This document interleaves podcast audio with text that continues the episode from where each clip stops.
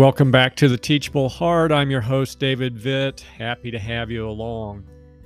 He was just trying to save his skin. Besides, what harm could come from a little white lie? As Abraham continued his travels throughout Canaan, he came to an area called Gerar. Knowing that his wife Sarah was beautiful, he feared the men of the area would kill him and take Sarah for themselves. So, in an effort to avoid such an outcome, Abraham had Sarah tell everyone she was simply his sister. Believing the reports he'd heard of Sarah, the king of Gerar, named Abimelech, sent for Sarah with intentions of making her his wife. But before they could consummate their relationship, God warned Abimelech in a dream that Sarah was already married. To his credit, this pagan king heeded the word from God and sent Sarah packing. Now, not touching Sarah and returning her to Abraham likely would have satisfied the requirements of God.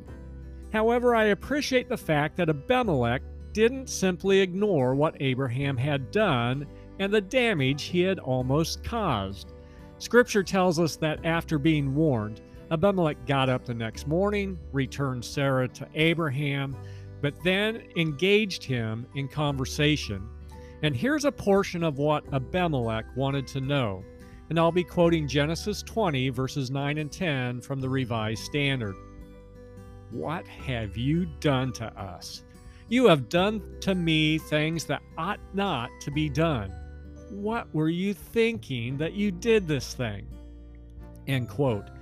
As I read this direct confrontation, I couldn't help but think how Abraham would have benefited if someone had said these things to him before he had taken action. What are you thinking? What are you considering doing? You should not do this or that. Those are things which we all need to hear at times, and how much better to hear them before instead of after tragedy occurs. My friends, if I could ask for a show of hands, I bet most of us wish someone had stood in our way and asked the hard questions at some point. Perhaps we would have listened, perhaps not, but it's never too late to start. So let me ask To whom have you given the permission to be your Abimelech, to question what you're thinking and considering doing? We all need an extra set of eyes and ears at times. So don't be proud and until next time, keep the heart teachable.